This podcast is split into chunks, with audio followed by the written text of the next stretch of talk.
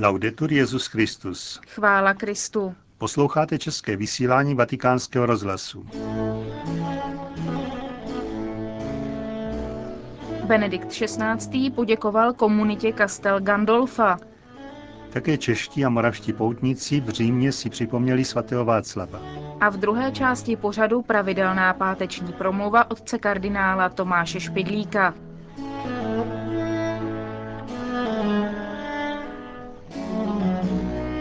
Zprávy vatikánského rozhlasu. Castel Gandolfo. Předtím, než se Benedikt XVI. vrátí z letního sídla v Castel Gandolfo, pozdravil dnes zdejší komunitu. Vyjádřil svou vděčnost všem, kdo se jakkoliv podíleli na jeho letním pobytu. Poděkoval také biskupovi diecéze Albáno, monsignoru Marcellu Semeraro a dalším náboženským i civilním autoritám.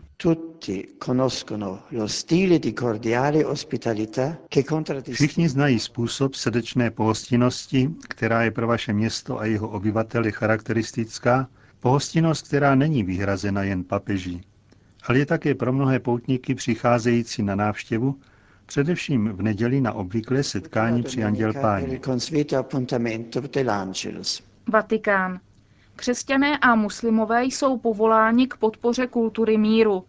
To je titul poselství, které vydala Papežská rada pro mezináboženský dialog ke konci postního islámského měsíce Ramadánu. Tento měsíc je vždy důležitým časem pro muslimskou komunitu a dává každému z jejich členů novou sílu pro osobní, rodinnou a společenskou existenci.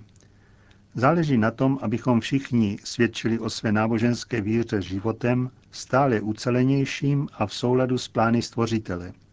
Životem, který se soustředí na službu našim bratřím a sestrám ve vzrůstající solidaritě a bratrství s příslušníky jiných vyznání a se všemi lidmi dobré vůle. V touze spolupracovat na dosažení všeobecného blaha.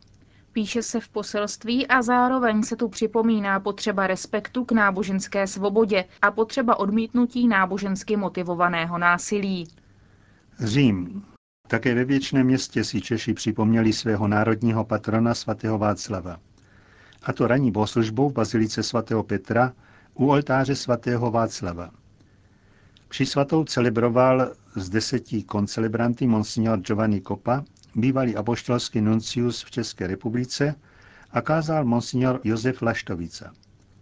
Oltář národního patrona ve svatopetrské bazilice máme jako jediný národ na světě. Oltář existoval už ve staré Konstantinově bazilice v dobách Karla IV. Dnes ho najdete v první kapli zprava v příčné lodi. Jsou tu i mozaikové portréty svatých Cyrila a Metoděje. Moskva.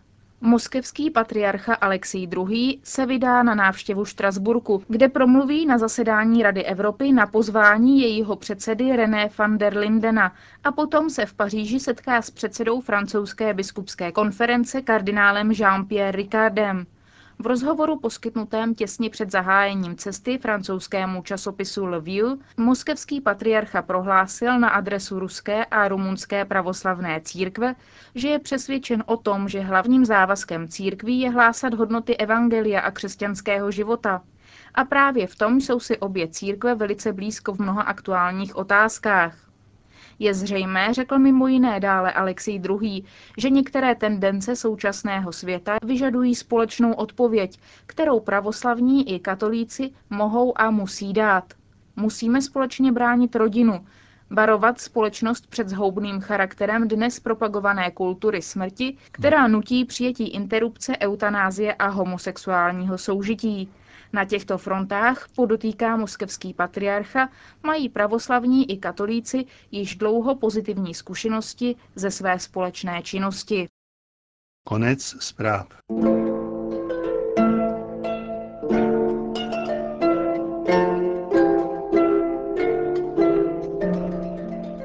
Prodej vše, co máš.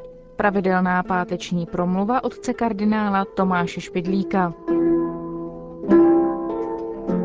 Když jsem hledal v Holandsku generální dům chudých sester od Ježíška.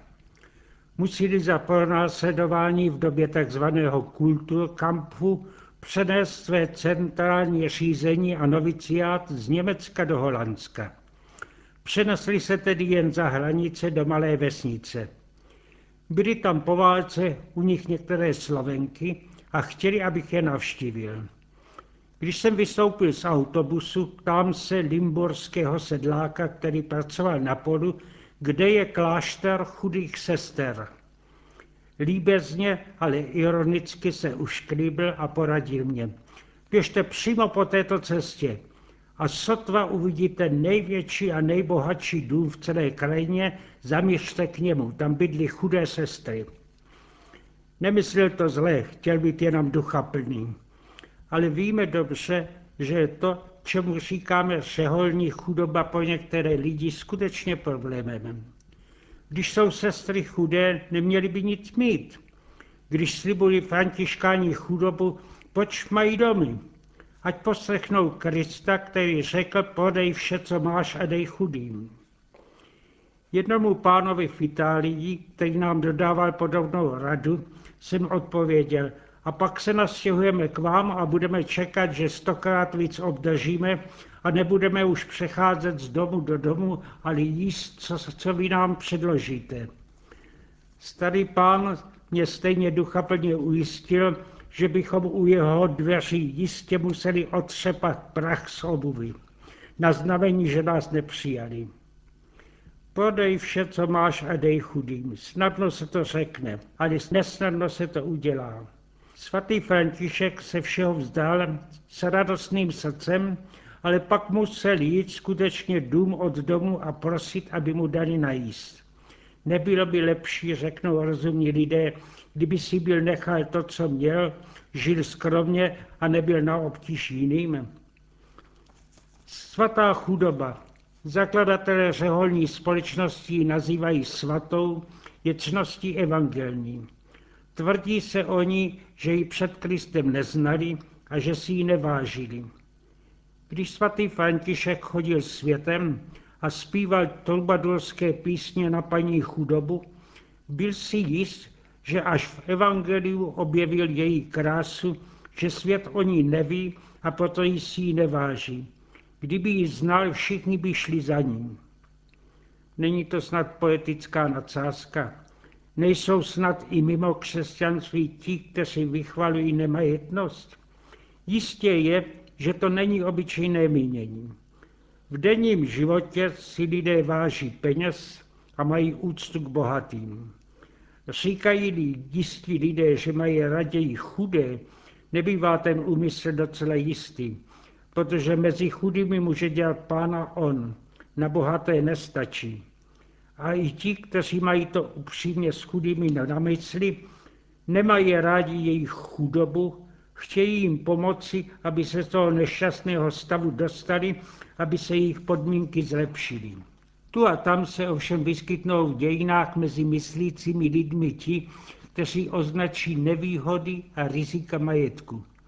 Zdá se, že nás peníze zbavují starosti o zítřek, ale lidská společnost a ekonomické nejistoty, které jsou s ní spojeny, působí, že se zprávou majetku starosti rostou a stávají se tíživými.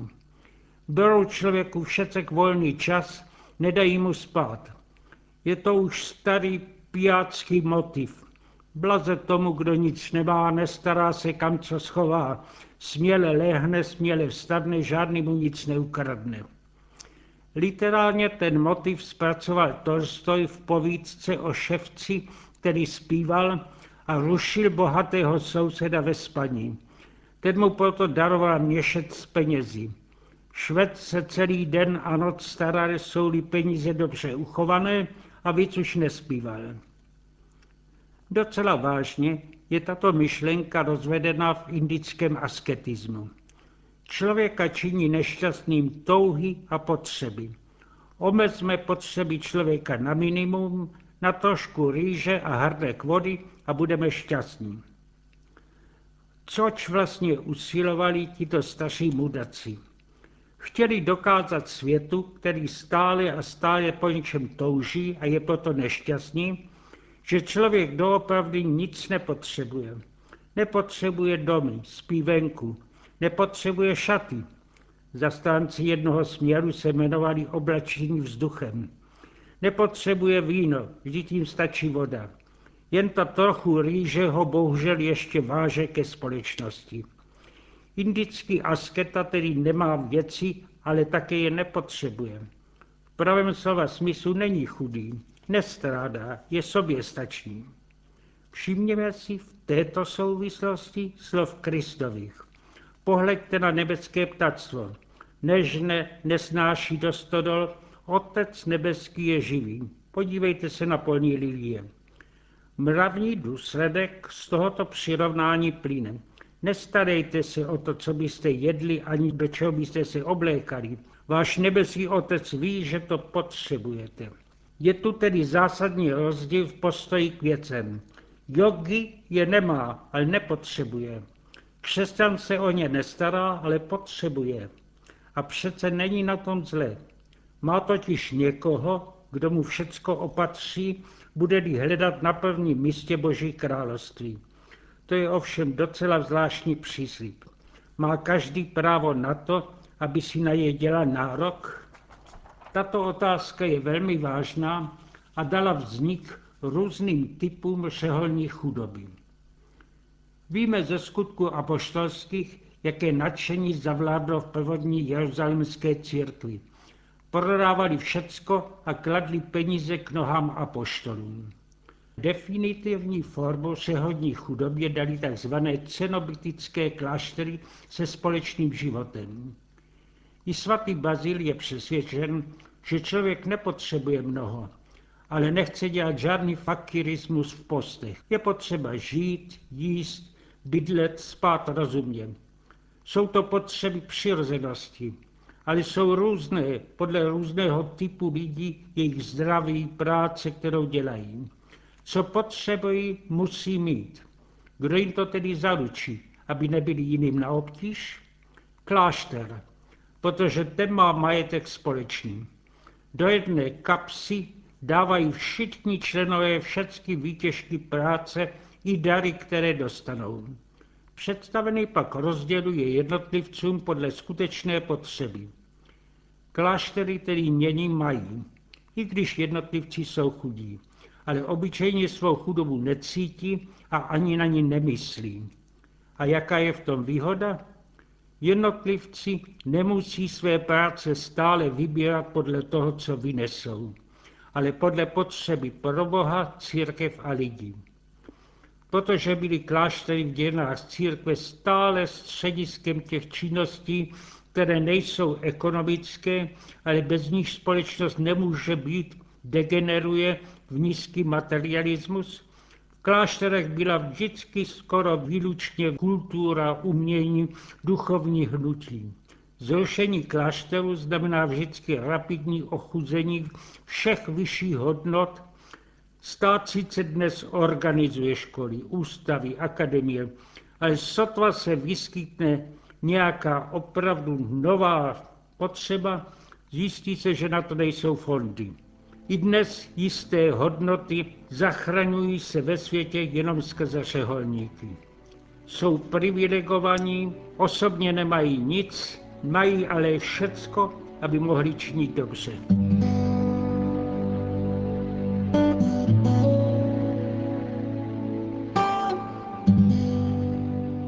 To byla pravidelná promluva otce kardinála Tomáše Špidlíka. A s ní také končíme české vysílání vatikánského rozhlasu. Chvála Kristu. Laudetur Jezus Christus. thank you